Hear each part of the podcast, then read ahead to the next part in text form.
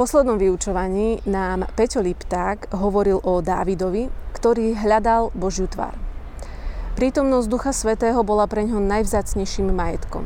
Keď zhrešil z Betsabe, nežiadal si, aby mu Boh ponechal moc, uznanie či hodnosť kráľa, žiadal si len to, aby neprišiel o prítomnosť Boha muž, ktorý plní Božiu vôľu napriek všetkým svojim nedostatkom. To bol Dávid.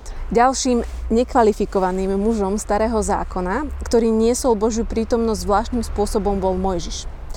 Na rozdiel od Dávida však zaujal trochu iný prístup. Je dokonalým príkladom toho, ako človek vie byť ochotný, no nepovažuje sa za hodného. Je povolaný, ale necíti sa byť vyvolený.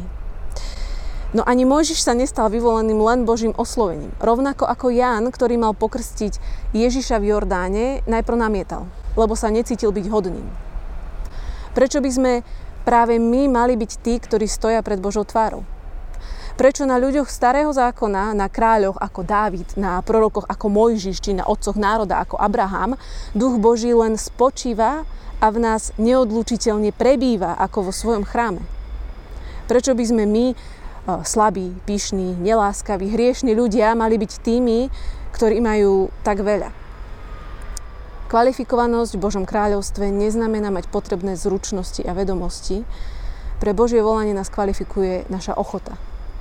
Veď aj spasení sme milosťou skrze vieru. Božie kráľovstvo prinášame ochotou vziať svoj kríž a nasledovať Krista. Boh nás povoláva v prvom rade preto, lebo nás miluje. No tam to nekončí. Mojžišova ochota, z ktorej pramenilo poznanie Boha ako Jehovu, ja som, ktorý som, bola doplnená o zmysel jeho misie. Aby nie len Mojžiš, ale celý Izrael poznal tohto Boha rovnakým spôsobom. My sme mali v spoločenstve rok vyliatia Ducha Svetého.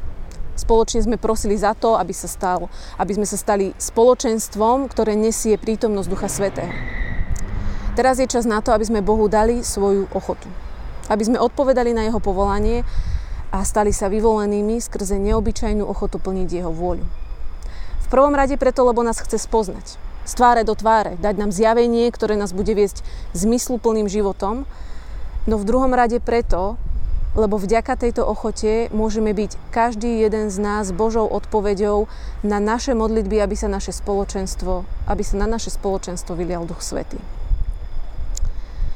Ak dokážeme na Božie volanie odpovedať rovnako ochotne ako Mojžiš, Dávid, Ján Krstiteľ a mnohí ďalší, staneme sa vyvolenými, ktorí nielenže zažijú Boha z tváre do tváre, ale budú Božou odpoveďou na modlitbu mnohých.